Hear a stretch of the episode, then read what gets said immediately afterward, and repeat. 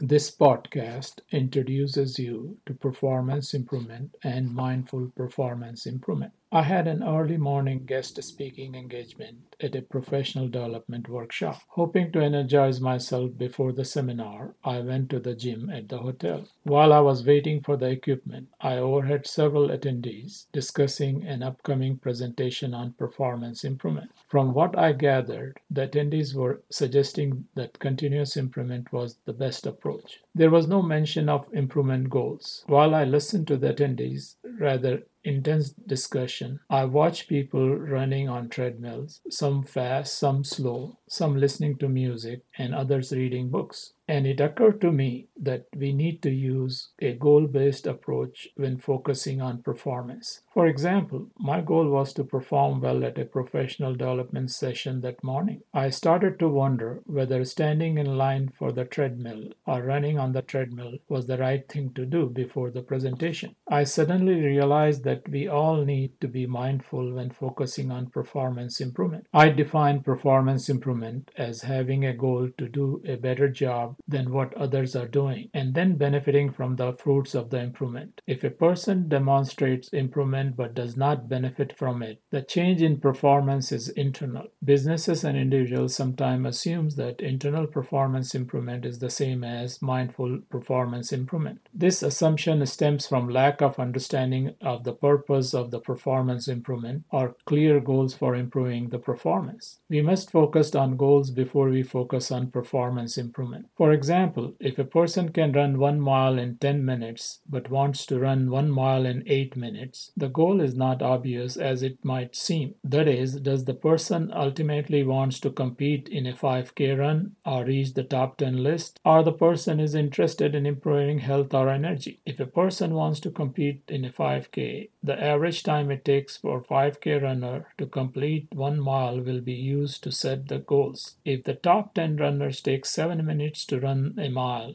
The increase in running speed from 10 minutes per mile to 8 minutes per mile will not help the runner achieving the goal, though it will signify improvement. This type of increase in performance is an example of internal performance improvement. As mentioned, this is not the same as mindful performance improvement. If the goals were to improve health, the person would use healthcare measures recommended by the doctor for attaining the mindful performance improvement. We need to focus on mindful performance improvement approach because in business we invest resources to improve performance and if there are no benefits from the improvement improvement is internal and the firm will still lose value at the marketplace. For example, the firm might have improved the quality of service compared to last year and spend millions of dollars acquiring new technology and training workforce. This investment increased the cost of operation, reduced the profit margin because the company was not successful in generating growth or increasing revenues or sales. Company improved its performance from last year but was unsuccessful in the marketplace because they were still falling behind its